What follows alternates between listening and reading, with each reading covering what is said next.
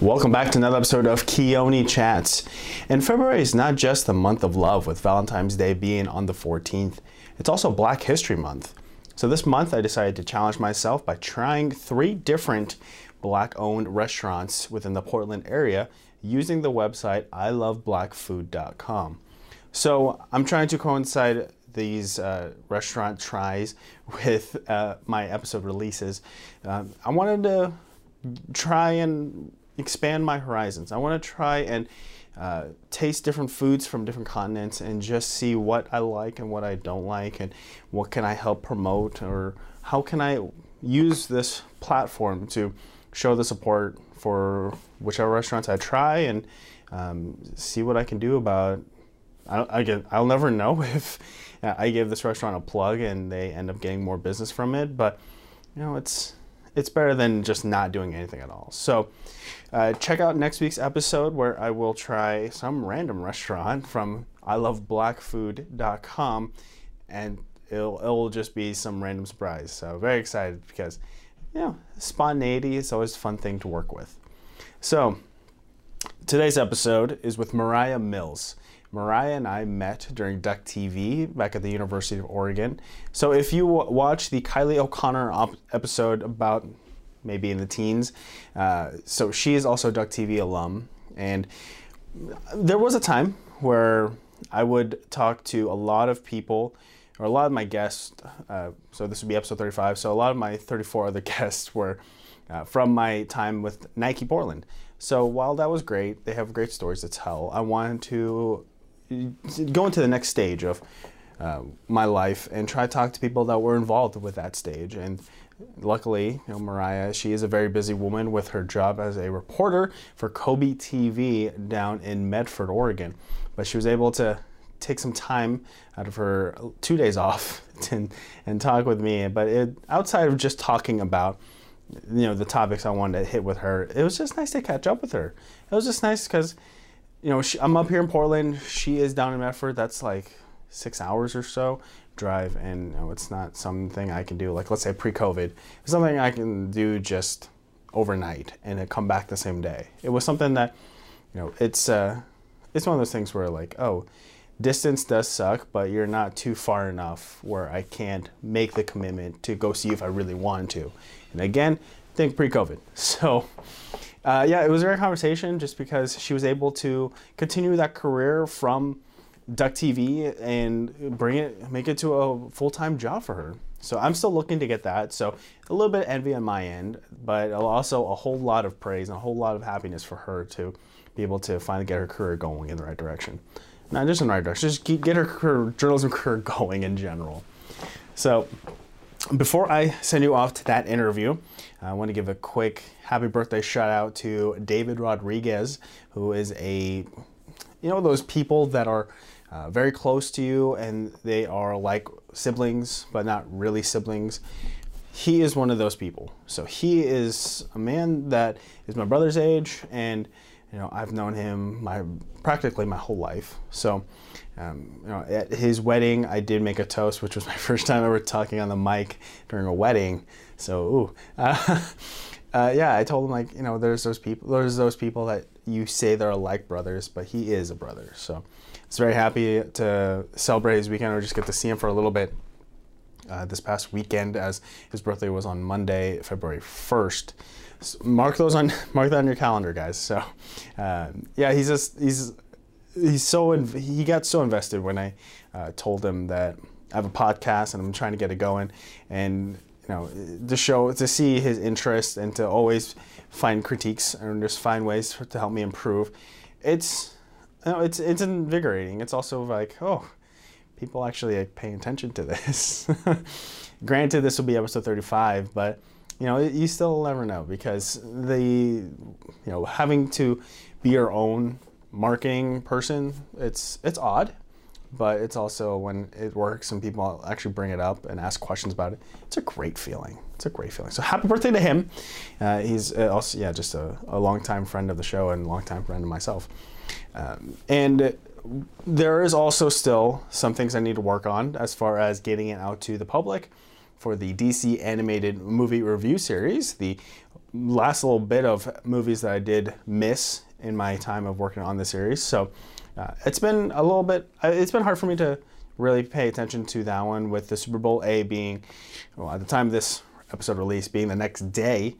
so uh, with the Super Bowl and you know mock drafts and also editing photos from the Dylan Vibes show, photo shoot that I shadowed on MLK Day. And just any other times I took my camera out to nature or whatnot, or just want to get more practice with you know with Photoshop and see how uh, else I can expand my abilities that way.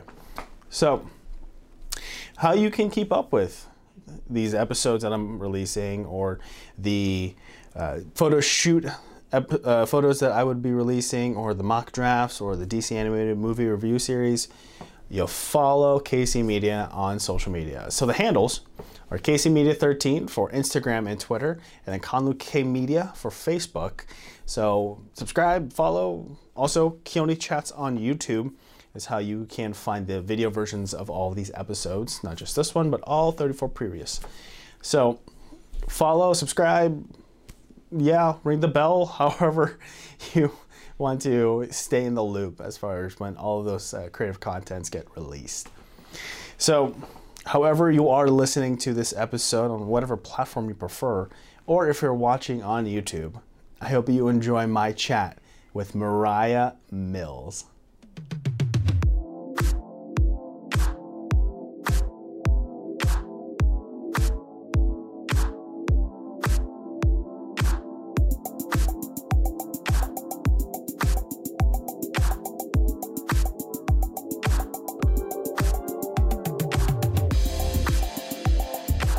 My first ever podcast interview done through an iPhone 12. So, folks, if you're seeing this resolution and you're just like, holy smokes, uh, my camera feels insuperior now. Well, that's okay. It's okay. Mariah Mills in the Heezy in the house. I mean, virtual house. How are you doing today? Doing pretty well. And you? Uh, so usually I kind of plan my uh, I plan my interviews on the weekends just because you know it's easier for people to kind of get geared up towards that interview because it's usually on a Sunday. But with you in your job, I had to make a Mhm. special special exception. Uh, you know, post work, trying to shake off that well, thank rust. you. So- yeah, yeah, thank you. Yeah, I'm sorry. I have the weird schedule. I mean, I would expect nothing less as a, a reporter for the NBC. Uh, Okay, so official title is it? I, I wanted to call it like the NBC branch of Medford. What is the official station title? Um, so it's an NBC affiliate, but it's KOBI TV, and it's um, yeah. So it's NBC affiliate, but we're also partnered with Fox. So I do stuff for Fox 26 here as well. So it's official. It's called KOBI TV, like Kobe Bryant. Do you, please Yep, tell me well, something. um, was- something happened there, right? So you just just a shout so out. it's it's Kobe with an I. It's Kobe with an I, not an E. Hmm. Um, but yeah, it's NBC5 News, I guess is the technical name, but people know us as our call name, which is KOBI or KOBI TV. So yeah. Okay, okay. And now, oh, for a lot of people, I guess for like putting myself in this category where I graduate University of Oregon, I graduate college, I want to go make it on my own. I want to not live with my folks coming out of college. And you know, granted, that is an acceptable path for people. You went from up north from you went from Medford to Eugene back to Medford. What is it like being back in your hometown? Um, incredibly boring, I'm not gonna lie, but I think that's the case anywhere because of the pandemic and there's not much happening. Um, but it's I mean it's good to be home and like all of my family is here. Um, so it's just nice and familiar in that regard. Yeah. Now, it, uh, you know, again, going back to perspective as, you know, you're a reporter, you're usually asking the questions and you're answering. What was the perspective change from when you left to go to college and now when you came back? Like, do you feel like the school hallways, like if you visit high school, it's like smaller or? Um, honestly, I haven't really thought about that. It just it, when I first left here, it was just like excitement. Um, because I didn't know if I wanted to study journalism or become a teacher at the time. And then when I came to U of O and I like saw the journalism school, I just knew that's what I wanted to do. Um, but being back here now, it's way different because I'm more focused on my career and what I'm doing. And obviously, it's a it's a different type of stress compared to school stress, which I'm sure you're familiar with as well. It's a, it's a weird transition going from student to professional because you don't feel like one right off the bat. There's still so much to learn, but that's just kind of how I feel. I've uh, I've talked to a few people and they brought up you know one through like one of my guests former guests and there's one as a friend where they just brought up the imposter syndrome where they're like in this new situations and they don't think they're qualified. How did how did you I mean granted you were in the Duck TV program longer than I was so you have more practice more stuff on your reel but how did you overcome that imposter syndrome when you got to KOBI not Kobe Bryant TV? Um, so honestly, I was just trying to get my foot in the door with KOBI. I moved back here and I was like, okay, I'm just going to apply to the local news stations. Get threw together a terrible first reel, which I'm sure you know our first reels are just the worst. Um, but I went in and I actually applied to be the live van operator, which is completely different. It's more of like the technical side of things. And they liked, I guess they liked me. They had me come shadows and like set up the van and everything and then ended up calling me back later and saying, actually, we want you to join our news team as a full time news reporter, which I kind of told them was what I wanted. So it just kind of worked out in my favor. And I think they liked, you know, that I'm from the area. So I know it. I know a lot of MMJs move to big cities, new cities. They've never been in new states and they don't know anybody. They don't know where they are and they kind of learn it once they move there, you know. So for me, it was just easy. Like, you know, I'm here. I know it. Let's go. Yeah. I, I yeah. looked, I did a Google search on you, which is, you know, with you having a little more high profile job than other people I've talked with in the past, it's easier to find mm-hmm. your work uh, through the loveliness of Google. Um, and I've noticed that a lot of your stories are not sports related. And when you were Duck TV, obviously we were in the sports, the sports department or sports sector together. Do you, do you miss it? Do you, or are you just like, I'm okay with where I'm at? Oh.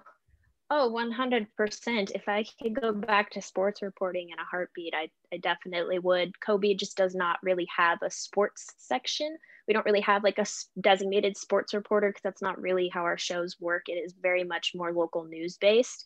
I mm-hmm. mean, um, when I did find stories before the pandemic, there was this girl at a local high school here. She broke school history as the first female wrestler to win state and I thought that was awesome, you know. So I pitched the story. My news director went for it. So I guess now I've made a transition into I'm not like reporting on highlights and the actual game itself, but I'm doing more character pieces of people. So it's it's just been a little shift, and you know I'm hoping maybe my next market I can do some more sports related stuff. But for now, it's more news.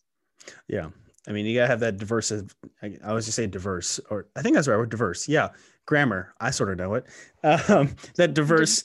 Uh, diversity yeah yeah yeah diversity we we, we graduated from yeah. college just want to make sure people know that um, you know you gotta have a diversity of topics you can cover because i know when i was working at lane community college for their student newspaper i covered not just the women's soccer or men's cross country but i also did like a recycling program i also did some other like sustainable things that Lane was doing around campus. So it was it was nice to test the waters a bit. Mm-hmm. It was nice, but finding that person, yeah, yeah, no, and I, yeah, they do that. Yeah, it, it's definitely been a shift, but it's been a good one for sure. I'm glad that I know what I do because news is a lot different, which you find as you go along and learn everything, but still similar. Yeah. Now I've uh, talked to one other one of our Duck TV alums, which you know she's going to be a guest a little bit down the line.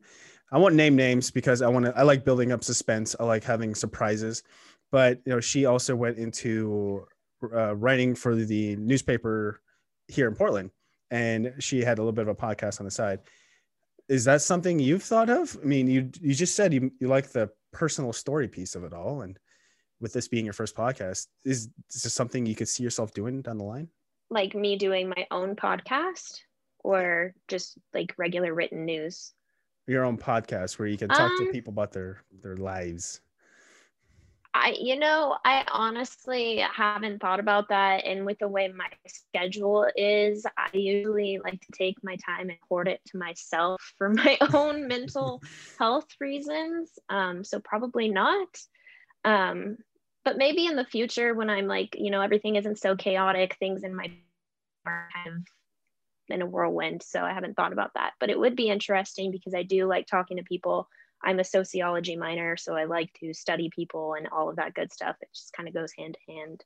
So yeah, maybe. Hey, you know, if uh, I always thought of you know yes, no, maybes as like a door closing. It's like yes, door is open. No, close. Maybe. Hey, that crack. Let's work with that crack on that door and just blow it open. Yeah. I, yeah. I don't know where that came from. just you know what? I just went along with it. Thank you for understanding. Thank you for understanding. So you said You're welcome. earlier that you left Medford to go to University of Oregon with a with an idea to become a teacher. Why why a teacher? Um, honestly, I just liked working with kids, or at least I thought. My senior year of high school, I did an internship at an elementary school with like first graders, and just the bratty attitudes got to me after the first hour. And I knew kind of right after that, I was like, I don't want to do this because I knew for a fact I wouldn't want to teach middle schoolers or high schoolers. I wanted to teach kids. Mm. And then after that, I was like, I don't think I can do this because I might get fired for saying an expletive in front of a child. So, and then, um, yeah, I don't know. I had to do an interview because I was really involved with 4 H. I was like the president of my club at the time, and the 4 H association, I guess you could call it, asked if I wanted to be interviewed for this local OPB broadcast. And I did. And that was kind of my first taste of broadcast, if you will, being in front of the cameras, the lights, and talking and doing this. And I really liked it because I hadn't thought of journalism in that aspect before. I'd always been involved with just like creative writing. Mm-hmm. So that was kind of when the bulb went off, and I went, hmm, maybe I could look into journalism. And then I looked into U of O's programs, and I was like, all right, well, in-state tuition cannot be beaten. So I'm going to mm. pursue that. yep. Yep. I have uh, I, I think two guests ago. He's uh, he's an LA native, but you know, he and I were talking about how, you know, we would like to have some sort of aid when it comes to paying off student loans. And then he's like, yeah, because out of state, it's it's buckling me down right now. And I'm, you know, making that a little censored, but you know, it's he's yeah, I feel pretty lucky to have yeah gone to school at University of Oregon, not just because of that prestigiousness they kind of carries as a sports fan. Um, but it's just, you know, I got yeah, to meet you. Yeah. Yeah, exactly. I mean, and also just, just go Ducks. Yeah. Always. Always and forever. Uh, except yeah. for when we lose the Civil War, like we did this year. Oh yeah, no, 2020 doesn't count for sports. I thought we decided. I thought we all agreed on that. Unless your team wins, mm. right? Yeah, yeah, that's that's, that's what true. I heard. It it was such like I do fantasy football, so this was the mm-hmm. most infuriating season I've ever experienced my whole life because a like yeah, how many people yeah to sit yeah. out either yeah. either sit out or they get hurt in the beginning of the season and they are never the same again. Yeah. Mm. yeah. I didn't do fantasy this year. I did last year. I just yeah, I think it'd be too hard to do fantasy because of the pandemic. Yeah. Yeah. I uh last year I got first place. This year I think we played with like 12 teams. I got like eighth, ninth. So it's still like respectable, but that fall from the top of the mountain hurts.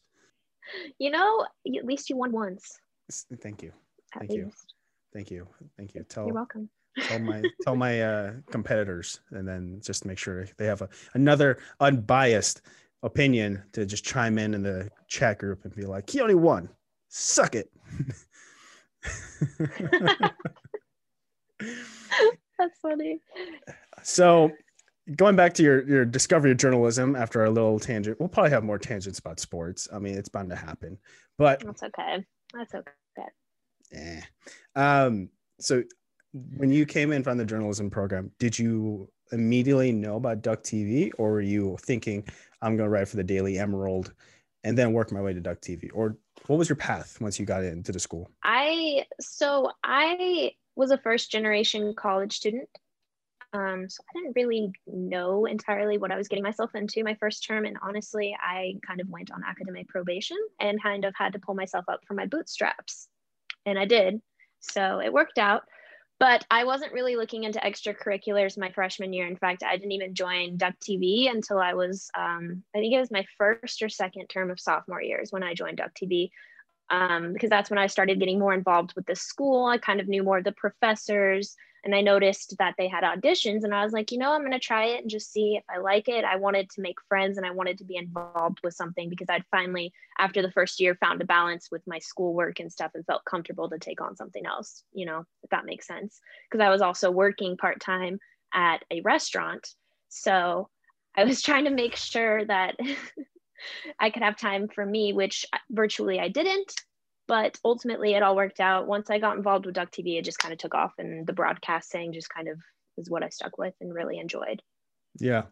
So, mm-hmm. did you have kind of this holy crap moment when the lights got turned on? Because when you were uh, back in Medford, I think that's what you just said, where you were in Medford, you got to do a little bit of broadcasting with them before in high school. Now, I assume those lights aren't as bright as Duck TVs. Now, when the Duck TV lights flashed on, what was your like first thought, if you remember? Probably nervousness. I mean, I was that was my first time really like being in front of a camera, and you know how all how awkward we were at like 19 how awkward we were just in general around each other because we didn't know each other that well. I want to say the best years of Duck TV were definitely like the first two that you were in it with me that like we had the whole squad. I don't know. We all connected. We were all always working together. I feel like there were other times in duck tv where it wasn't always like that. So i think it's really special that we had our squad when we did in that 2015 16 17ish era i guess. Yeah. wait 2015 mm-hmm. was your sophomore year? Yeah it was the beginning of it. 2015 16 was my sophomore year because 2014 15 was my freshman. Okay. i know is it crazy? That was like seven years ago. And I'm like, oh, God. oh my God. I've, oh, yeah. Um, luckily, you know, I think I, that's why I don't want to date anyone that's younger. So it's like, I don't want to introduce something to them, be like, oh, yeah, I used to listen, I used to watch this movie back in like, let's say 2010, 2011. And then they're like, I've never heard of that. I'm just like, oh, dear God oh, so much to teach you. Educate them. They probably need it. Yeah. Probably want to watch it. Yeah. So. they just don't know that they want to watch it. Exactly. Uh, so what would you say was, you know, the okay actually let's let when you have you seen your first package at all do you, obviously you've probably kept some of your stuff i mean all maybe all your stuff so you oh, your own reel. I've kept I've kept a good chunk of it just because it's more nostalgic at this point. I don't think I would ever use it for a reel now unless I, you know, didn't want to get hired. So it's like if I if I really want to sabotage myself, I'm going to give them my first ever highlight package. yeah, 100%. Absolutely. It works for your first market, you know, because first markets expect that they usually take the MMJs who are fresh out of school. But once you're done with that, it's like it's no, no, no, no. yeah.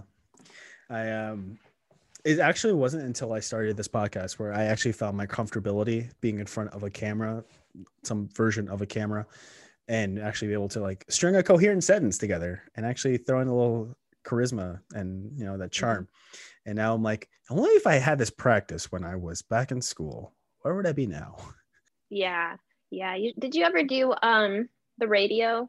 Um, I forgot what it's called. There's the sports radio thing on campus. Yeah, KWVA, I think. It's I mean, a friend was a radio host for that for Yeah. Yeah. No, it was uh I did Daily Emerald. I tried it for two terms. I hated it. You did? yeah. I didn't like it. Well, I just want to say, like most things, it was the ratio for boys to girls was gnarly. It was like mm-hmm. 12 dudes and me and one other girl. So, yeah. I mean, I I would make I would say that journalism in general, I mean, at first, from when I was younger, watching it, a whole lot of males, and now as I'm I guess, progressing through the years, I'm seeing more and more females. What is it like for you to step into this kind of industry and know that it's a little bit of an uphill battle for you? I guess I just don't think of it that way because I'm very self confident and aware of what's going on. Um, I don't really think about other people and what we're doing. I guess I don't feel that sense of competition. I just try to put my best work forward and I just work on what I'm doing to become better, if that mm. makes sense. So I don't get intimidated easily and I don't feel like I've had that challenge yet. I think it will get harder as I go further, you know, because there's a lot more pressure to be better and to i don't know just it's it, there's so much to it. There's like being better at editing being better at shooting being better at like presenting and you know like trying to just make sure i look decent because i probably might have a live shot or something while i'm still trying to work all day long off to the side. And it just it gets a little chaotic but you just got to keep keep going. What is that like for your you know you talked about how you don't want to start podcast because you need that mental health mental mental day off. What mm-hmm. what do you what are you like when you are like the plate is getting full? For some reason when it comes to like work i always think of like you're in a line for buffet and then you keep putting more and more on your plate because you think you can handle it. Next thing you know the plate's filled pouring over. How do you handle that overfilled plate? Like what's what's your what's your plan so, I mean, this is like we're talking some day, every day is different. And that's also why I love journalism because some days it's pretty easy. I have some small, simple stories. My interviews all work out and everything is great. And then there's other days where nobody gets back to me. And then next thing you know, I have 30 people blowing up my work phone at 345 and I have to turn these stories by five and six. So, depends on the day. But if it is a heavy pressure day, um i just i kind of zone out like i don't know what else to say. I like put my personal phone on do not disturb. I don't even touch it. I like work on everything i can before then. So i'll try to like pre-write my scripts if i have time. I try to collect b-roll or go shoot b-roll if i need it. I try to do everything i can just to stay on top of the game. But again it really depends on your subjects and your interviews because without that that I mean that's like your whole story unless you have like a voiceover which is just like a 30 second segment with just b-roll in your script but that's rare and most of the time I have packages or voice-ots so okay. I'd say it really depends on the other people yeah. I try to work around it and be prepared but it's it's yeah you never know you really don't so it's yeah. fun do you find do you, is there any sort of like I don't know like uh, endorphins that get released when you are in super stress mode, or you're just like, you know, you've that feeling of pro- productivity is just it's great feeling because you're just like, oh, I just basically covered A to Z in ten minutes, but it's also like, holy crap, I just covered A to Z in, in ten minutes.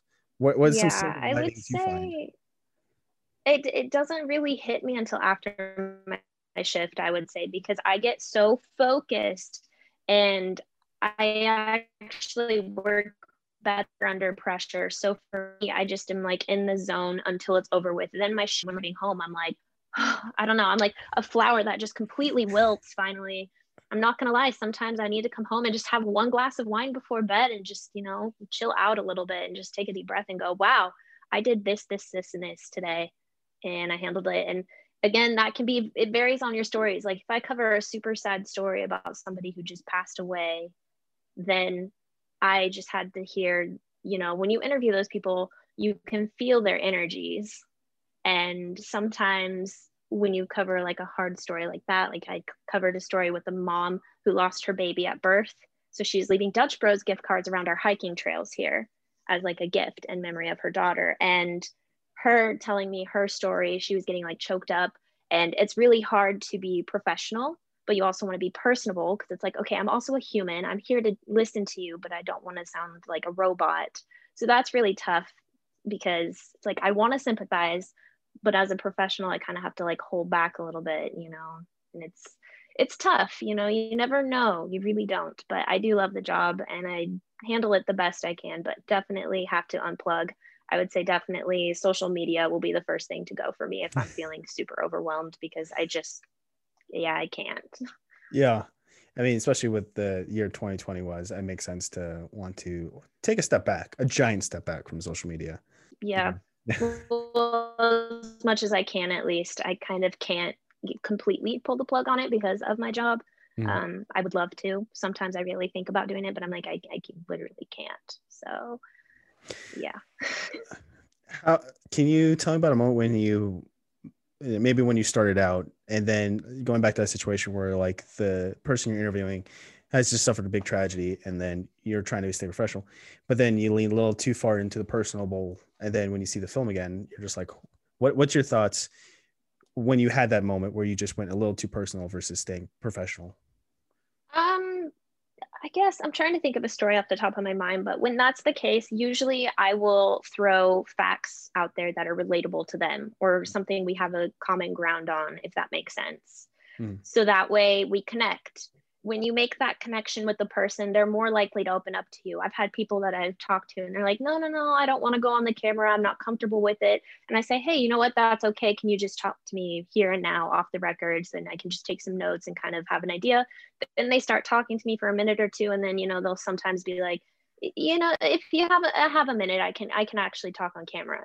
Mm. So I guess I use it as a tactic sometimes, which might sound messed up but it is just me forming a connection saying like oh this has happened to you. I had something like that happen to me recently. And it's like oh you did. And it just it makes it easier. It's like a bridge the gap kind of thing. Because these people are complete strangers most of the time.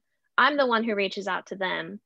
And i know that they're opening up to me. And i'm always grateful when people are willing to do that because they don't know me. I mm. mean other than the fact that i work in bc and they're like okay that's the only reason. If you, if i were to just walk up to anybody on the street and say hey can i interview you? they'd probably be like no. Yeah it's like is this for an actual like news thing or just for your sick games? Yeah. Yeah. What is this for the tube of you? Tiktok? The tube of you. That's a new one. Yeah. Mm-hmm. that's a mariah trademark Okay. All right. Well, I mean, I'm happy to be able to share that trademark on my show. And I feel like, you know, this should be plugged into your newscast going forward. Just saying. don't actually do that because I don't want to get you fired. this this year, there are so many things like as far as a reporter that the stories, the major stories, just came out of the woodworks as far from like February from when COVID hit all the way to elections, and then most recently all of this Capitol Hill, uh, the assault on Capitol Hill. Now, being able to separate yourself, compartmentalize, which I've had the worst time trying to say that word, so I'm feel really good. I said it correctly. how are you when it comes to seeing all these major stories that are happening across the world like black lives matter yeah covid you got the elections. When you see this and then let's say you go back to social media how much are you trying to like not be too emotional not trying to be too aggressive or are you just trying to stay that fine line? Again because you are representing a news station and a big company like NBC? Mm-hmm. I guess I, I separate myself because we're also we we are human. We do have emotions. I think honestly the whole unbiased journalist perspective is outdated. I think everybody has opinions and I think everybody's slightly biased no matter what. Like you mm-hmm. can't be not biased. You're going to have thoughts and feelings on certain things. For me, I try to just keep my own self out of it but I know that I'm going into it with my own perspective. And, you know, that's just kind of how it is. So, usually, if that's the case, I focus obviously on my subject or my character.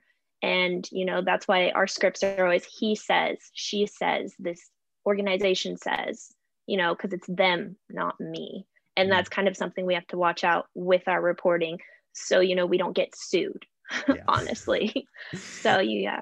Yeah. do, is do you ever wish sometimes you were back with the the small stations? Some, you know something that wasn't affiliated with nbc or fox the the big guys or big gals of the uh, news world? I guess i i don't think of it though like that because this is considered the beginning stage you know? Um, then after this you go to your second market third market and you can kind of advance all the way to the top if you really want to. Again i'm talking years. That mm. take years and years but this this is the beginning especially for at least for news you know?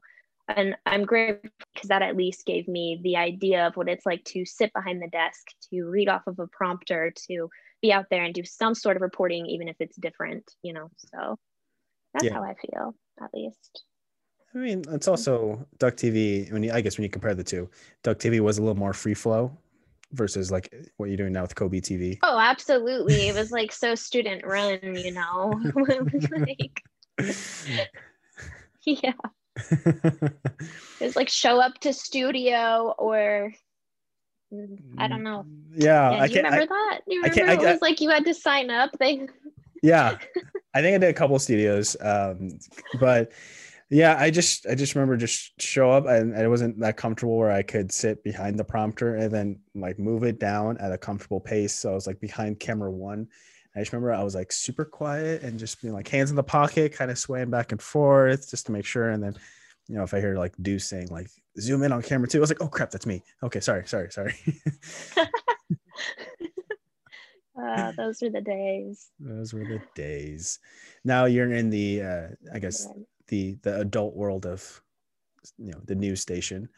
Do you go to mm-hmm. who do you go to when all these stories all the emotional stories kind of takes a toll on you? Uh, let's say outside the family who, who's your go-to person?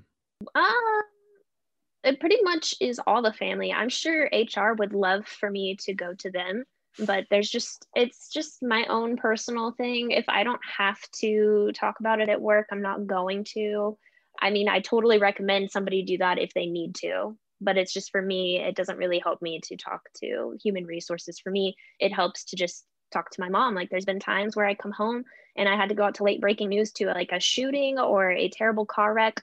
I've seen dead bodies, which is not fun. And when that happens, you know, I come home and I see my mom and just the sight of her, I'll just start crying, burst into tears just because it's a lot. But for the most part, I keep my my stuff pretty much reserved and just keep it to myself and only vent when I need to. It's also very helpful to sing at the top of my lungs in my car. I do that a lot. What's your go-to song? Uh, super bass, Nicki Minaj. Really? Okay. oh, good friend Dylan Vibes, who I've also shot on a photo shoot and was also a previous guest, and went to University of Oregon with. So I, you know, being able to see this guy work has been pretty fun. But he took his personal training abilities out from the corporate business and he is making his own business and he also now has a training app where if you go to vibestraining.com click the blue button and then register it will prompt you to download his app where you'll have a wealth of workout activities ranging from 5 to 60 minutes, then you can go from having no equipment needed to potentially some bands or using that dumbbell again, but in a different way. And now he is doing these workouts with backpacks. So he's very creative, he's very energetic. And what's great about also is that you'll have a way to uh, log in all your progress and keep track of how you're doing also have access to a community of other fitness enthusiasts that are here to help you with your problems or just praise you when you made some progress that you're very excited for. You know, it's uh, it's great to have people to you know, you shouldn't need people to be your own personal cheerleader. You should be able to do it yourself, but it also is pretty nice to have that kind of support. And uh, so sign up with Vibes Training and then you will have the support system you need to reach the goals that you have set for yourself, not just for this year, but for every single month. Because who knows if you just want to change your goals up every month, that's fine too. But Dylan Vibes, Vibes Training, he'll help you. He'll help you reach your goals. Now, does the car speakers yeah. supplement that feeling? Does it supplement with the bass? Oh yeah. Oh, oh yeah sometimes I've actually been getting on myself as I get older because I'm like, I need to stop like bearing music when I drive places because I'm so used. It's just usually me in the car. Mm-hmm. So I'm like, just turn up the tunes and like I have about a half hour commute just to get to town where I live right now. So mm-hmm. it's a happy place for sure. And the bass is A1. So yeah, it works out phenomenally. There you go. So have you thought about seeing a Mhm. therapist or anything like that? Because you know, if this works for you as far as keeping everything fine, but you know, I, as far as for myself, you know, leaving college, I you know, I saw a therapist, and people fans of the show or just people that have listened to the show consistently know I've talked about this numerous times where it does help a whole lot just to Mhm. share everything. Is this something you've thought of as far as seeing someone? Again, that's just Yeah. sounds. It's not old school mindset. Yeah, I mean, like- I've definitely thought of it. Oh no, there's no shame in that at all. I just haven't pursued it because I feel like i've it's been tough this job and things, but like again with the pandemic, not that much happens. So when I talk about that breaking news and the dead bodies I've seen, that was like the beginning of my career. And what most people don't realize is I was only like in, in the regular news before the pandemic for like four months. So the majority of my career has all been pandemic and that's been really hard because it's affected like live shots and going in studio like they wouldn't let us because of covid especially at first because they didn't know how you know how contagious and how bad it was. So that mm-hmm. kind of stunted me a little bit i think and now it's like getting better and he's letting me do a lot more because also a lot of our reporters have recently left and so now i'm like the most experienced one there which is crazy because i've only been there for like a year and four months now. Yeah. So, yeah. look, look at you shooting Yeah. to the top. well, yeah, there you go. You It's kind of, it feels weird. It feels weird to me because I still feel so new. And, you know, technically I kind of am. It's just the turnaround rate's been crazy because a lot of people, a lot of journalists, I should say, are getting burned out because this has just been such a tough news year. It's really hard to find story pitches when there's no events, you know, so you have to get very creative. And even then, it's still kind of a repetitive loop of COVID. Or even if you do a story that's not COVID related, it's social distanced due to COVID, or you know what I mean? It's always there. So it's tough. So And I s- that I think is draining on the mental health, which coming back to the therapy, I've considered it. Yeah. I just feel like it hasn't gotten there yet. Mm, okay, you're let let's say you're like maybe like ninety five percent committed to the idea. You know, you said still it's getting close, but it's not. You're not ready to take that leap yet. Yeah. No. And I also know that um, I think through insurance, I think I have a couple sessions through work um, to go talk to somebody, which is really cool. So I know I have the option if I need it and when I want to pursue it for sure. Okay. There you go. Well, you know, you didn't cover just COVID stuff. Mhm. I mean, I saw you covering the voting, I guess the, the voter counts and basically the Mhm. county votes. Uh, and then, you know, you also got to cover the wildfires that happened in September of this past year. I saw you in the yellow jacket. I saw you just out there in the soot and all that. What, I mean, beginning of your career with KOBI, you did see some dead bodies, but what was it like seeing the forest and all the burns and all all that damage that came from the wildfires? So, um, as somebody who actually grew up here, um, every summer there's pretty significant wildfires. So, that's actually pretty normal. So, you know, when we go to work during the summer, we have all that fire gear t- like on us. Every news car stocked with that fire gear because we know there's fires pretty much every year. I know that's terrible. You can also blame global warming for it getting worse. But what was so exceptionally terrible about the Alameda fire is that was right in town. And that literally wiped out two and a half towns. And those two and a half towns that were wiped out were also where most of our low income families and low income housing was. So it's just, it's terrible. You know, those people lost everything. I Mhm. even had to evacuate my apartment because I lived in Talent. And, and, you know, I was taking videos. I could see the smoke was like right there. I mean, the whole neighborhood at my old apartment completely burned to the ground.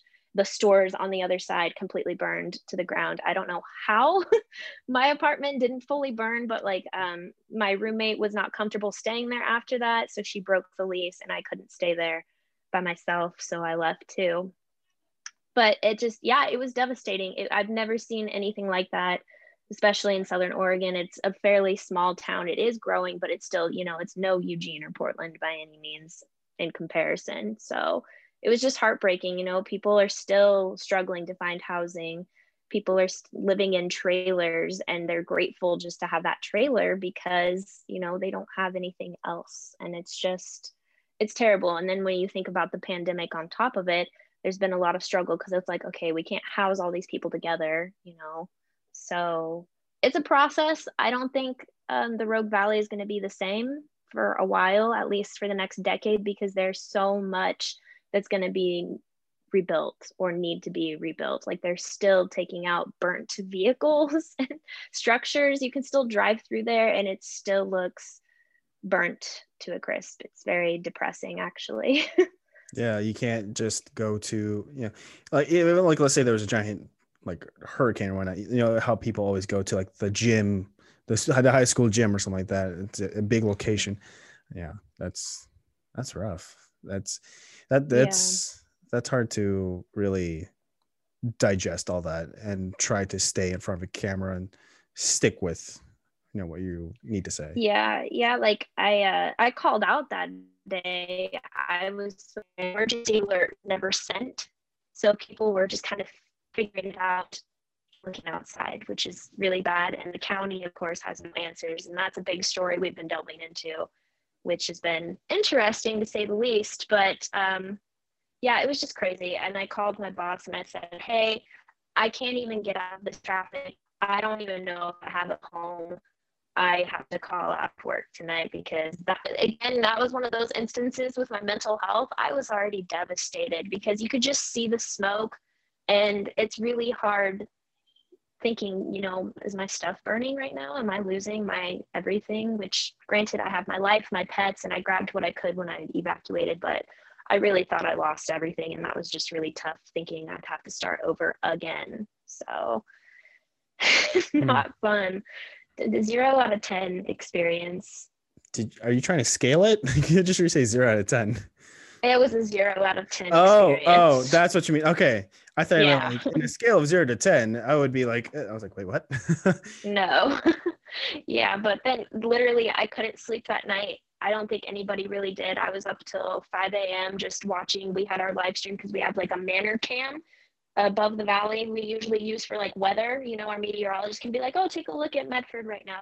Well, it worked conveniently, and literally you could just watch the flames move through the towns. So for hours, and it was connected to the scanners, mm-hmm. like the police and fire. So you could just hear, you know, like the police um, you know, this place evacuated. You could hear firefighters like, "We're out of water. We're out of water. There's no more water."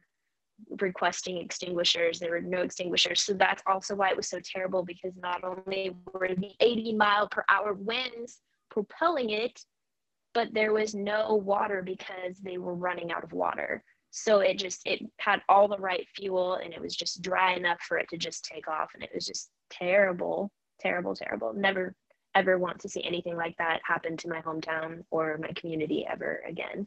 But the next day, I got up, even though I'd only had probably two hours of sleep, went right back to work and said, I'm here. This is my duty. I'm supposed to be out here informing the community, especially right now of what's going on.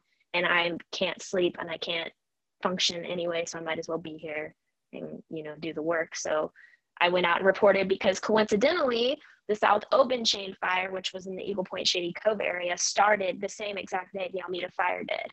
So we had two fires on each end of the valley, just completely roaring. And then the embers flew and started another fire in the middle in Central Point, but they got that one under control. It really felt like everywhere was burning or under some sort of evacuation order. And it looked like the apocalypse because it was gray from the smoke and everything is just when you're when you had that day when you called that and you heard all of this stuff over the over the scanners were you like this must be a movie this this this isn't really happening did you have that kind of moment where you're like like delusion I don't know, like delusion just like it was yeah, it was definitely surreal but yeah, I also knew that it was happening and it was just more than anything heartbreaking because then like a whole uh, Facebook thing came up and it was like mark yourself safe from the fire because it was that I, big of a deal. I guess Facebook like sends out a thing, you know. I saw that. I saw that. Like a bunch of people like we're safe. I was like, what? I I didn't know you were in danger. So yeah. Mm. Yeah, and like once that came up, then you could just see thousands of people posting. Like, anybody know of any hotels? Like, everybody needed shelter, and we didn't have to stay at overnight when it first happened. And I think that's still the case for some of them. And honestly, a lot of people also just moved away. Mhm. But we also still have like so we had a housing crisis before the fire. so you can only imagine how terrible it is. It's not funny. I just don't know how else to think about it. it's just yeah, it's awful. I, I've seen some adults use laughing as kind of a coping mechanism to trying to like defuse the the intensity of the situation. Um, Mhm. but you mentioned that you were living with a roommate. Have you checked in with that person? How how are they doing? Are they, able to find something else somewhere else to live? Mhm. Yeah, she found something like the next week right away, which is really awesome. And um, actually, she works with me, so Oh. I see her most most of the time. Yeah, There you go. yeah. and so as far as the recovery process is going for all the, the fire damage how would you is it kind of encouraging to see like the changes that it's starting to go through? Because i know when we had the multnomah fires i was like okay it was really devastating because you know i've gone hiking there i have so much experience there. But then every time like i drive by let's say the hood river Mhm. and i see it starting to turn green i'm just like ah progress. Feels good. Have you seen have you had that feeling when it comes to the the fires? Yeah, and leaves and everything will come back but right now it's still pretty bad i mean they definitely did um they brought out helicopters and did some seeding all along the freeway and stuff and so there's like a little bit of grass but other than that it's it's still pretty ugly i'm not gonna lie Yeah, yeah. I I feel weird asking this, but but Medford does house the only blockbuster left in the world. Is it still up? Medford no that's bend Oh, Bend, damn it! Wow, I feel worse now.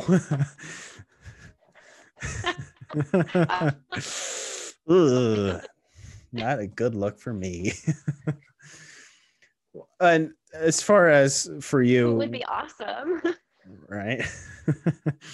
uh, as as far as for you, when you got done covering the fires, and then you got home, what was that cleaning process just for you to get clean again? What was that like? How many? I, I with how much hair you have, I feel like that one probably took a long time.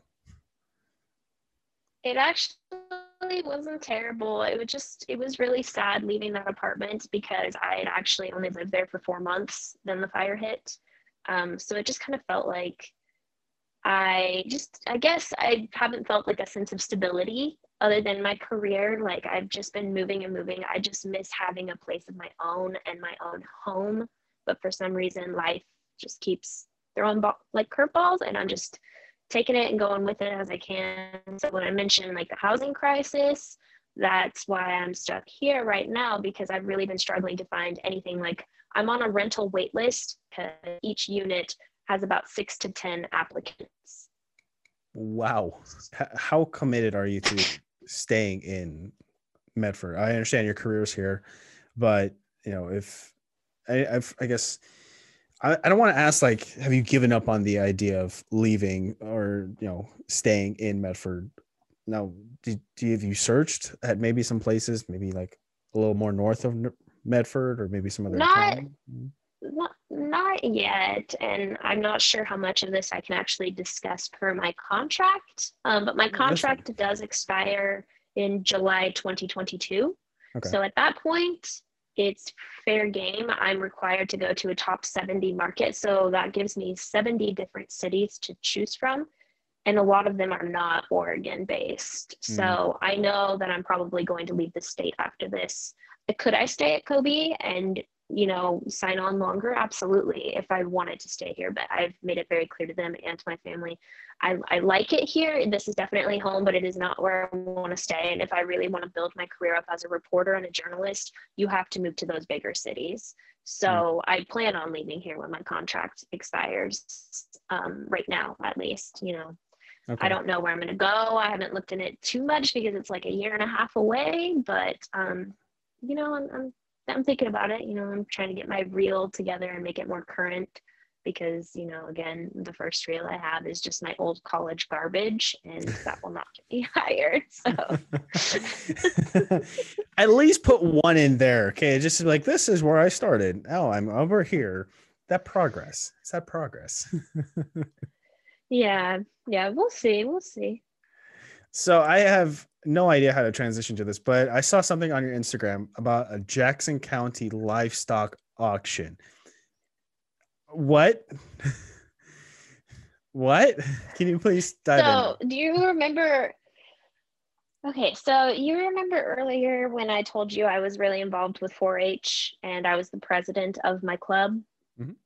So I would, I raised pigs um, when I was all the way from the time I was in fourth grade till I graduated high school. And through 4 H, you know, I did like a lot of community service and stuff too. So if you're familiar with 4-H, are you? Do you know what it is? Let, let's elaborate. Yeah, 4-H. What is 4-H? Just so. Okay. You know, it's it's for so everyone 4-H, else. I'm just, I'm just yeah, I don't know. okay, so what about? Do you know like FFA? Have you heard of that? Dive this is in. some this is some country stuff. Okay, so FFA is Future Farmers of America. Okay. And basically, all of it, 4-H is like the baby version of that, but you can stay in it throughout high school. You don't have to switch to FFA if you don't want to. And I never did. I loved 4-H, so I stayed with it. Okay. Basically, you can raise livestock. You can do baking, cooking, sewing, um, horticulture. I also did that. It's an entity of things. And basically, every year at our county fair, you compete against each other. Hmm. So with me, I did pigs these are pigs that go through um, market classes, and then you take them in the show ring, and there's a judge who like ranks them, I guess you could say, and then they get sold in an auction, kind of like a rodeo. I'm talking like going once, going twice, blah, blah, blah, that sort of thing. You sell it to the local businesses here, buy the meat. Oh. So it's kind of cruel in a sense, but it's not because it teaches you so much as a kid about responsibility and doing your own thing. And then again, like the club itself, the way it was structured with like president, treasurer, and all that stuff, it kind of taught you as a kid those roles, I guess. So it applies to life in general, I feel like. And so um, everything with that shifted this year. So I found a kid who was doing the pig thing because, you know, I understand it. I pitched it to my director and he liked it, and it actually turned into a sponsored series by a local grocery store. Yeah. Yes. So that was awesome. All right. Awesome. there you go. Uh, yeah. No. So that that's what that is. I know it's it's hard to really break all of it down because there's a lot to it, but yeah, um, definitely just Google it if you want to know more. yeah, because the, the, the photo I saw was with you in, in a pig, um, mm-hmm. And then I was like, live auction. That's kind of where my mind went to livestock mm-hmm. auction. I was like, I assume she's raising this pig to get sold to a butcher or just a meat mm-hmm. market. It does. Mm-hmm. Yep. How, I mean, carp, God, I thought I had this down compartmentalized.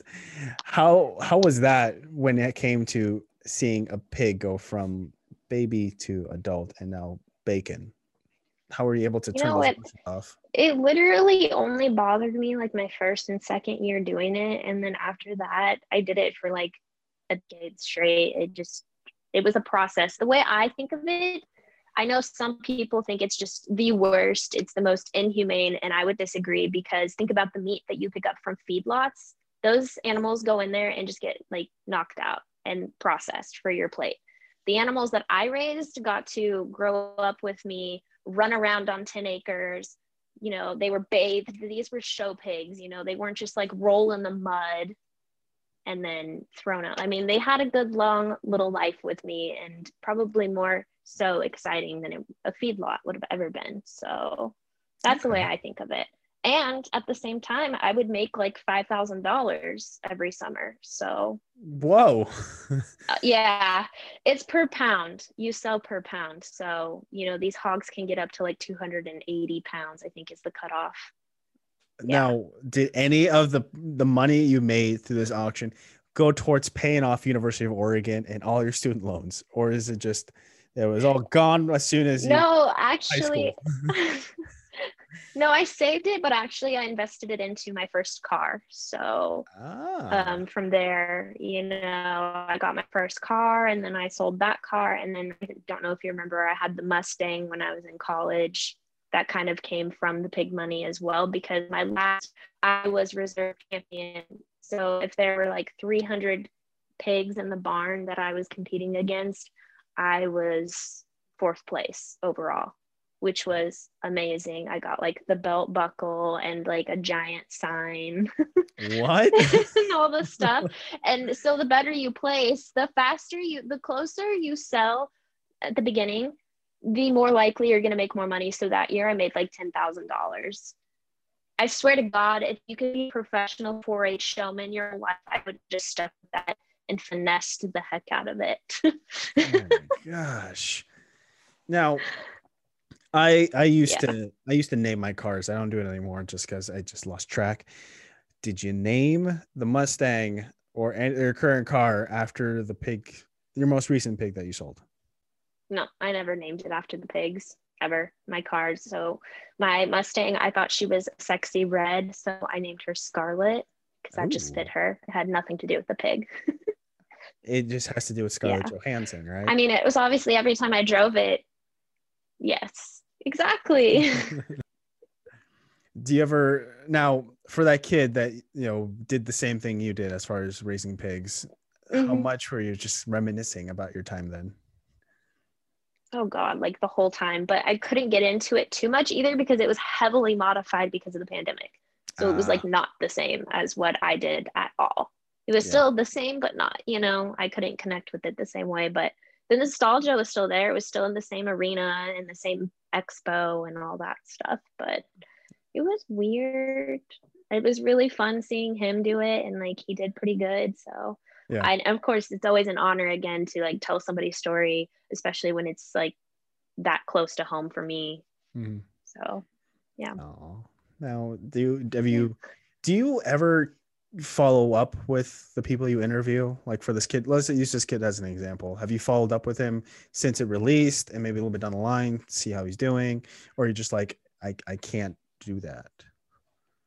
um not not with him and not entirely because he's in seventh grade or probably eighth grade now. Don't do that. Don't do and that. also yeah also um project right now so like if i wanted to do like a follow-up story for example then i would probably reach out um maybe a couple months before showtime and just kind of be like hey how are things going?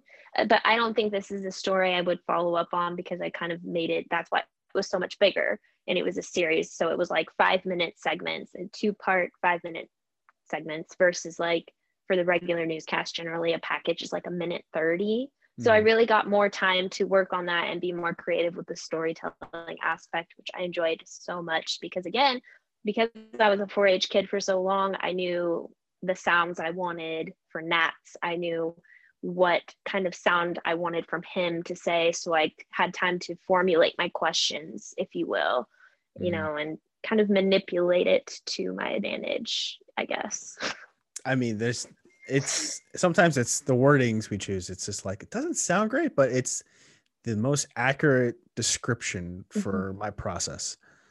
You know, it's, Yeah. But you know, it works because, uh, yeah, for like let's say this podcast, obviously two two different planes. But you know, after I release the episode, I like to just follow up with the guests, just text here or there, and be like, "Hey, man, how you doing?" For people that are like, you know, I have a friend like a relationship with outside of the podcast. So like for you, for example, Yeah. like, after it gets released, I'm gonna check in with you. We'll talk a little bit more, but I know you're busy. So you know, it's also nice to my goal this year is Yeah. to reconnect with people. Mariah, you're on that list too. I'm here. So yeah, no, this was cool. Thank you for, you know, having me and chatting with me. I don't even remember the last time we talked. So it's oh. definitely when we were still in school. This is the first podcast I've ever been a guest for. And again, it's just been very interesting being on the other side, but it's kind of nice. You know, I don't have to think about it as much. yeah, that's that's what I tell some people. So you know, again, for people that always listen or watch the show, they know that I've voiced my process when it came to talking with potential guests. You know, you get a topic list, we go through that way, you know how the conversation is going to go, and then I've like a few people you know, they'd be like, oh, uh, you know, I didn't really take a quick peek. I didn't take a long peek at it, but I just, you know, it's just a conversation. I was like, yeah, you're bringing all this information. You're bringing all the answers. Let, let, let me be the Sherpa to this journey of an episode. So for me, growing up, when I see reporters or see any kind of anchors and then I see them on public, I tend to like go a little star crazy or just like starstruck. I'm like, oh my God, I've seen you on TV. Has that happened with you? I mean, obviously, there's also your town you grew up in, but when you walk around the street, like let's say to the, I mean, it's also, it's kind of hard to do with your hair. I mean, I'm, I'm going, your hair's in a ponytail right now, yeah. but you know, when it's down, it's, it's, it's hard not to miss you again. It's the- not as crazy as it used to be. I don't think. Yeah. It's still it's still curly, but it's not. I don't I don't think it's as poofy. It's a lot longer now too. That's but, true. How do you handle that extra public attention? So honestly, I haven't experienced it too much, and I'm going to tie that to the fact that again did not get a ton of exposure because of COVID. When I say like he wasn't letting us do live shots, we weren't in studio. We were just all in the background doing so people didn't see me. They might have heard my voice if i tracked my package but i feel like people haven't really you know. Now it's really shifting and i'm getting more exposure. I've had more people like reaching out to me on my professional facebook page. I really had an instance where somebody walks up to me in the store and is so like to thank masks for that honestly i think that's one of the main reasons people can't recognize me and I, I will put my hair up when I'm in town most of the time because I don't want people to recognize me. I'm very cautious of making sure people don't notice who, who I am if they might, you know, but also a lot of people who watch the news are way older. Mm. And, you know, usually the places I hang out, there's more younger people and they have no idea who I am. So it's kind of nice. I don't feel that. I mean, I definitely know when I go with my mom, my mom's like, oh my God, those people were looking at you. Those people were looking at you weird and I kind of feel like I haven't had anybody come up personally and be like, hey, but there's definitely a lot of weird looks. I've definitely noticed people kind of like give me like, where where do I know you from kind of look. You know, like I've seen you before, but I'm not going to say anything kind of looks. I think I get that more often. But I'm I'm so okay. good with nobody approaching me. If they do, it's just like, hey, thanks. You know, I've had a guy pull up to me in the news car again. I wasn't working, so it was easy to identify me but he was like, roll the window down. I was like, crack the window. Cause you know, some people aren't a big fan of journalists right now. Yeah. Yeah. Um, so I'm a little hesitant. I was expecting to be told I was fake news, I guess. I don't know. Yeah. That happens. That's how do you deal with all this negative comments that get thrown in your direction because of your profession? How I do just you smile and wave?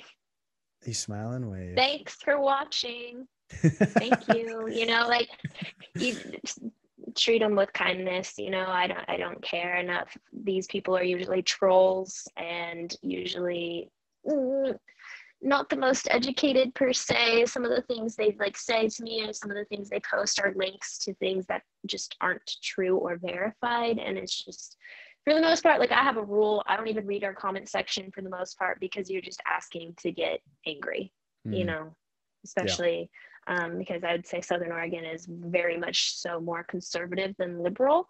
Mm-hmm. It's it's interesting. So yeah, you just got to be careful. But what if a guy's hitting on you through the comments on your professional Facebook, and you just completely missed your chance, Mariah? You gotta think about this. That's okay. I would never date anybody in my comment section, so that's not an issue. I try to avoid those people. I've definitely had some creepy viewers um, follow me on social media, and I, I don't care if they follow me on social media. I know I'm a public, or, excuse me, public, public figure, if you will. Um, so I know people are gonna find my stuff. It's out there. I know they're gonna find me. It's just when they get weird, then I might block them because I just, you know, I'm allowed to feel comfortable and I don't want people to be weird. Can I help you? Yeah, bye. Love you. Love you too. Sorry. You're totally fine. You told you you warned me this was going to happen, so I'm perfectly adapted. Yep. I'm I'm in charge of making dinner, and so now my mom's like knocking on my door, like, "When are you gonna make dinner?" sort of thing, and I'm like, "God damn it." I'm hungry. I have to cook what are you cooking tonight? white chicken chili. Ooh. you know, a little spicy. It's a it's chili, basically, just a little not the traditional version with the red sauce, tomato sauce, and beef. It's chicken and beans and jalapenos, and so good. Okay, is that your go-to recipe? hmm No, actually, it's just a recipe I found off Pinterest earlier, and it said it'd only take a half hour to make, and I was like, sweet. Awesome. Let's rock and roll. yeah, yeah. I've been using uh Tasty's uh, app for like meal preps. I'm a meal prepper, so Mm, I've been mm. finding some interesting ones that actually I've tried, and it's like, damn, okay, these guys know what they're doing. That's good. Yeah, I usually usually do Pinterest. Um, occasionally TikTok has some interesting recipes, but I don't get on TikTok too much because I'm a Vine person. I don't care if that dates me. Vine was the OG, so That's true. That's true. I have a Mhm. friend who got into TikTok for a little bit, and he was like, "It's like a longer Vine. I don't know how I feel about this." yeah, It's like, yeah, you enjoy the ride. mm-hmm. Uh, so, and speaking of ride, how was it writing this cheese story back in January of 17? I think I just I might have read this a little bit later, but because you you posted something, I believe it was on your Twitter, if my memory serves correctly, where you're teasing it. hmm How did that story go? And also, what where did that story come from? okay or China that's like pitching these stories to me, but usually I never use them because I need local content, you know, and that's not local. So um, actually one of these PR emails came through and it was about the Rogue Creamery, which is local here. And it's, um, it's actually a renowned little cheese store we have because they won the world's best blue cheese last year. No joke. The Hmm. world's best blue cheese is in Central Point, Oregon. so, fun fact. um, but basically, it caught my attention because they were doing this campaign. And so, you know, it was a weekend. I'm a weekend reporter, and so content is a lot slower on those days. So I just reached out to the Rogue Creamery and said, Hey, I'd love to do a story with you. I've seen you guys are doing this new campaign. The funds go to Almeda fire victims. People are getting cheese. I was also thinking about the awesome visuals of just being in a cheese store. It was, it was, I don't know. Yeah. And it just, it worked out. The president came and met me at the store and we did the interview and there are um, some customers there that figured out the campaign because I was there and then they ended up buying a block of the cheese and I talked to them and it was just it was just it was really cool. I like doing stories like that, you know, that are uplifting and heartfelt and the form of cheese as well. It just doesn't get much better than that because I love cheese. So Have you rediscovered any of these like older foods that maybe you enjoyed when you were younger, but then when you went off to college, forgot about, and then you rediscovered it again when you came back to Medford? Um, not entirely because honestly, I feel like Medford has expanded and gotten better in terms of like restaurants and stuff since I moved back. If Mm. that makes sense, it's just grown so much more. So now, like my favorite restaurants that I could list now, like Common Block in downtown, or like um Pie and Vine in Ashland. Those are some of my favorites. Some of them weren't here yet, or Oh. they came here in like 2016 when I was like still up at school, so I didn't really get to try any of it until I came back. But Mm. before that, no, there was nothing that really stood out. Just like your standard Red Lobster, Olive Garden, you know, chain restaurant sort of thing. Yeah. Yeah. You're just like, well, I can get this when I'm, let's say if I was back in school. So Yeah, trying to find those like individual small businesses, small restaurants. That, yeah, Let's, let's, let's rock and roll with those ones. yeah. Yeah. Those ones you can't be local. I know a lot of places use like organic vegetables or like local farms produce here, which is awesome too. I like any place that does that. So this is gonna be a weird thought, but when back going back to your live livestock auction, I don't, I doubt, I doubt you thought about this. I doubt, but were you ever thinking like this pig? I feel like it would be in the organic category if it's in like the butcher's market, or oh because you know um, you're given a great life. These it was organic. I mean, it just ran around and it ate the best show feed around. You know, it wasn't just slop. It was like constructed meals. So Yeah. oh, it was definitely organic. It's probably better than anything you could buy at the grocery store, and I stand by that. 100%. you are oozing confidence with that one. Oozing. Hair flip. I don't know. You gotta do it. You gotta do it. I mean, this is how you. uh This is this is what helped you become you. Well, yeah, and like also just like my parents also raised their own beef, and every time I cook that meat, there's no grease, Oh. literally none. So hmm. Hmm. So it's good. for now, I'm under the assumption that you're the master at picking out the right cut of steak at the grocery store. What what what should we look for if we're? I'm sorry for the vegans that are watching um, or listening, but when you're buying steaks in the grocery store, what is the one thing you always look for? You know, I don't usually buy steak. Again, I get it from my parents, but if I'm going to choose any type of cut, it'd probably the filet mignon because it's the best. I don't know exactly what to look out for. I know there's a certain type of like, I think they call it like the marbling, which is like the fat in the meat. You definitely want some of that, but if there's a lot of it, it's probably not going to be as good because the fat, you know, just kind of shrivels up or Yeah. burns. So you Yeah. definitely want to go for something that's a little more lean and definitely red. If it looks brown, it's probably not good. It's probably older. Oh, now I got to rethink my my my meat in the fridge.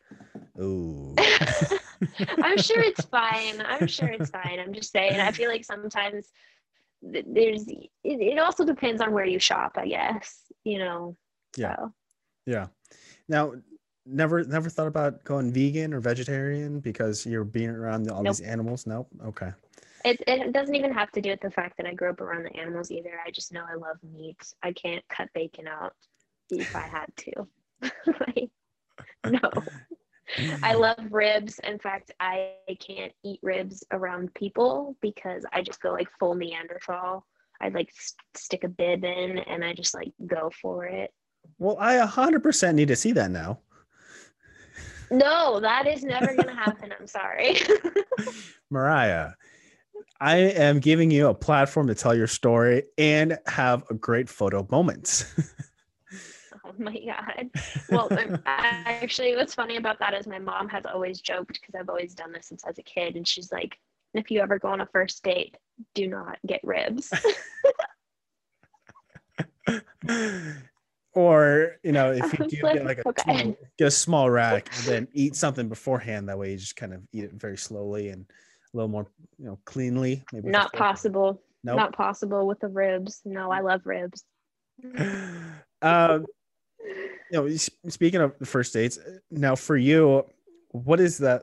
Have you tried to, you know, get a relationship going? Obviously, it's COVID; it's kind of hard to, but not just with COVID, but you're also a- public figure. Have you? Mhm. Has that kind of, you know, steered guys away from trying to start a relationship with you?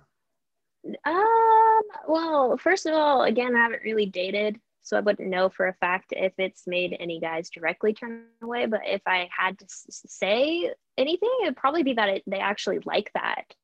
I know a lot of guys when they first start pursuing me kind of use that like the worst the worst pickup line is um, breaking news. Um, just want to talk to the cute news reporter girl, blah, blah, blah. Or breaking news, you're on my mind. Breaking news is overused. It's cliche. It's just god awful. And any guy who ever wants to hit on a reporter woman, don't use breaking news.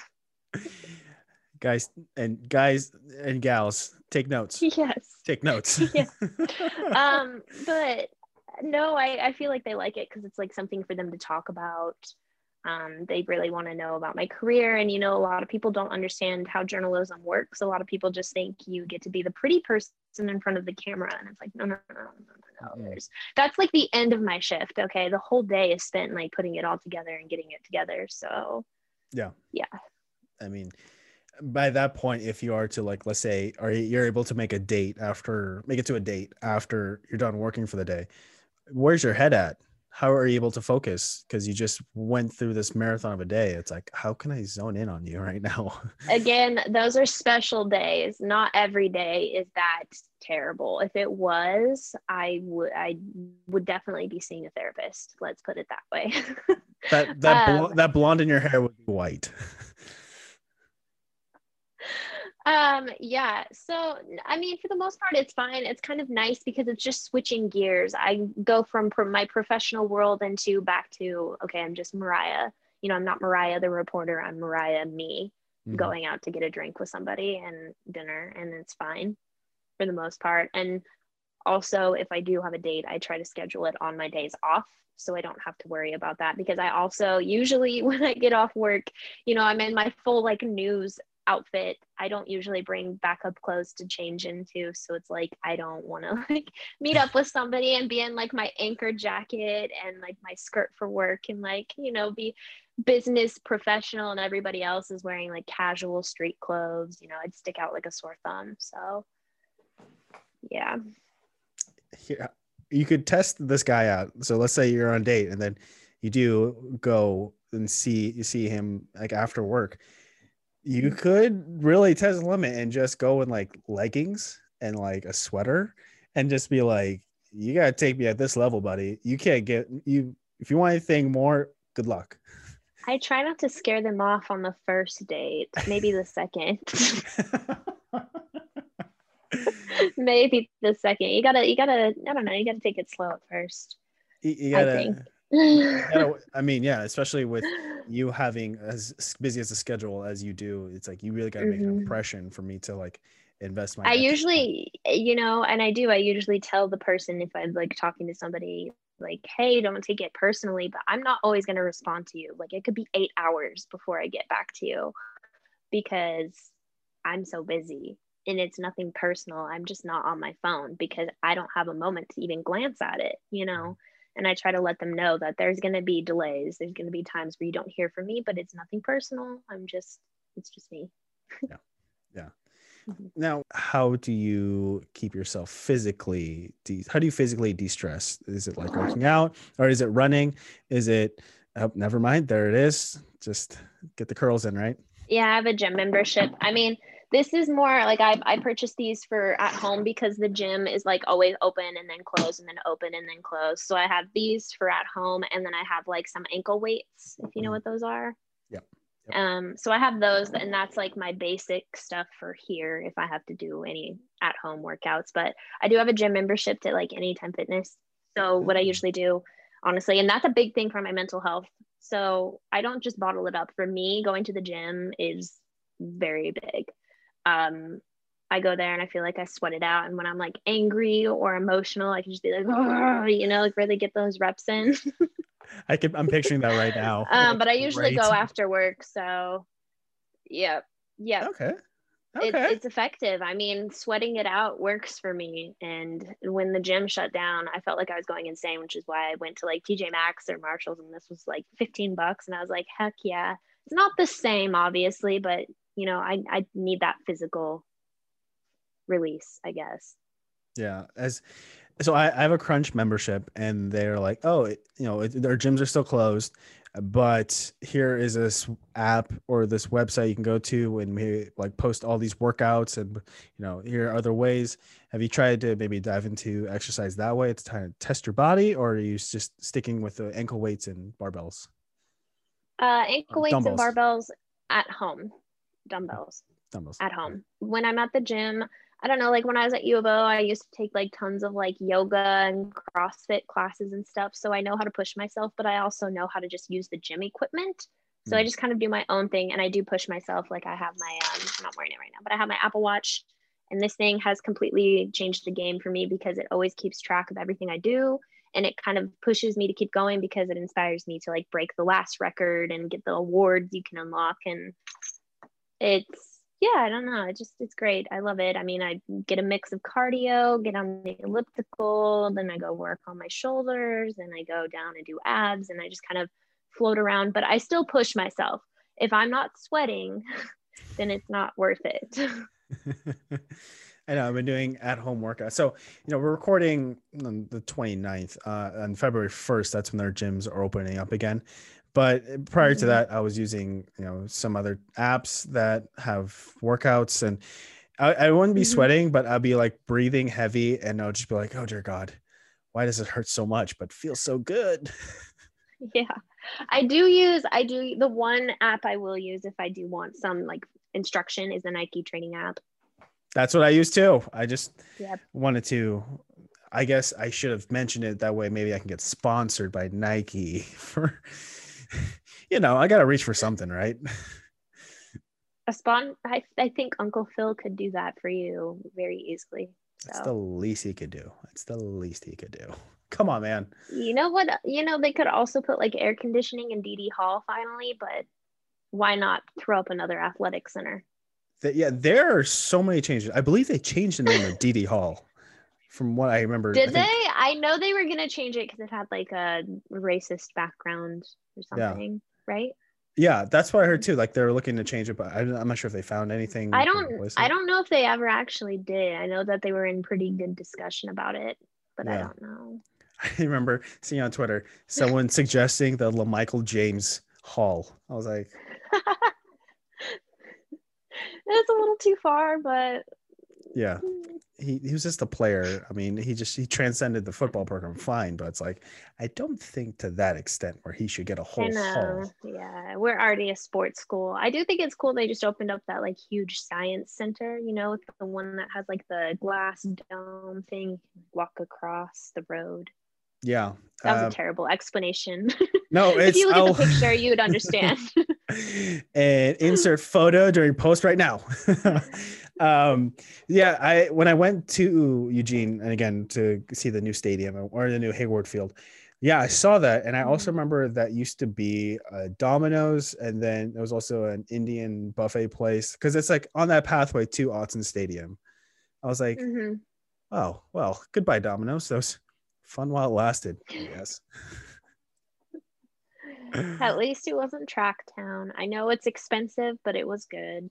It's the hometown. It's it's the you know the small town Mhm. or the, yeah the hometown pizzeria. That's the word I was trying to say. Yep. Yep. Well, Mariah, I, before your mom gets too mad because you haven't cooked yet, uh, I I like to end my interview. before she gets hangry? Yeah, she'll she, she was gonna destroy that door, and I'm gonna be like, I'm sorry. so, I I like to ask That's okay. I like to ask two questions out of this packet of 170 hypothetical questions to end my interviews, just to have a little fun with it.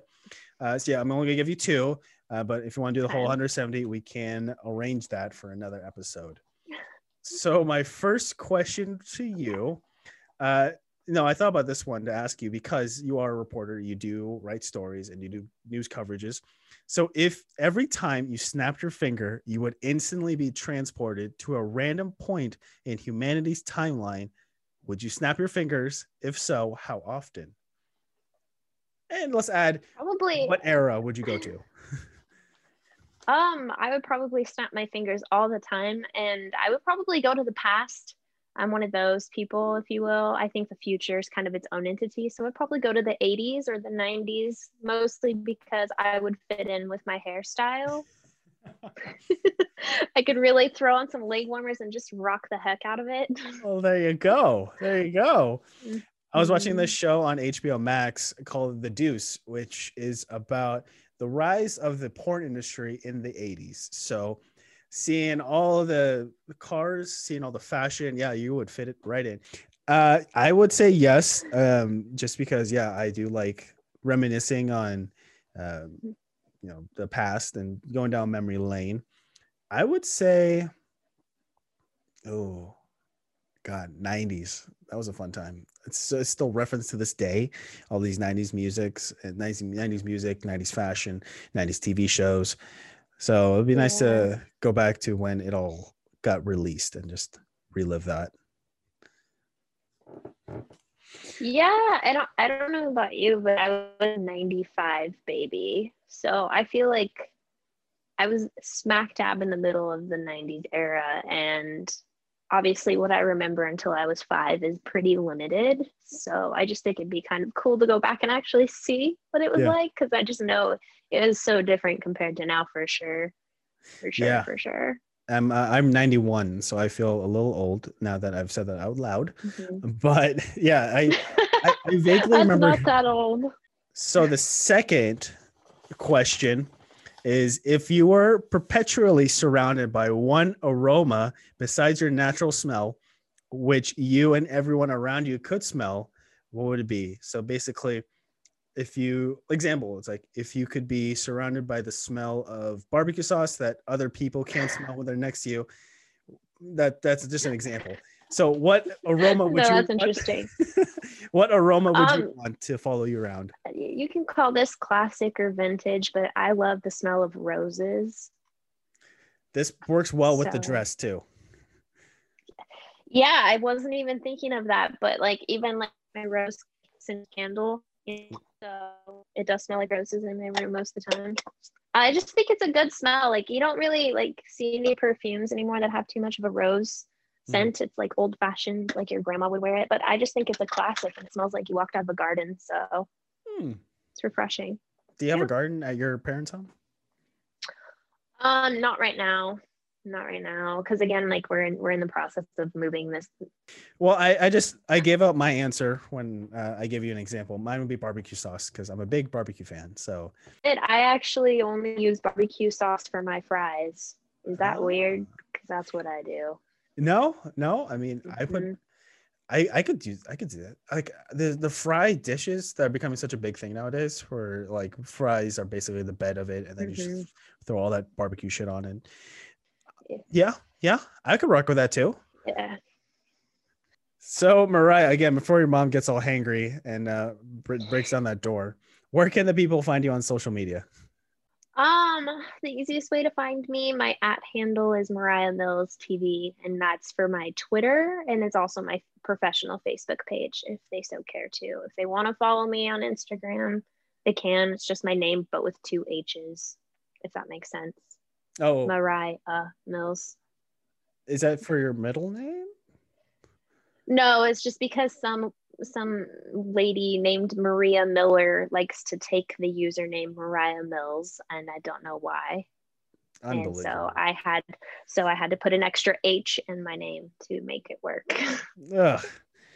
Thank you for coming on the show. I understand this is one of your days off, so I, I appreciate you taking time and really sitting Yeah. down and sharing your story with me.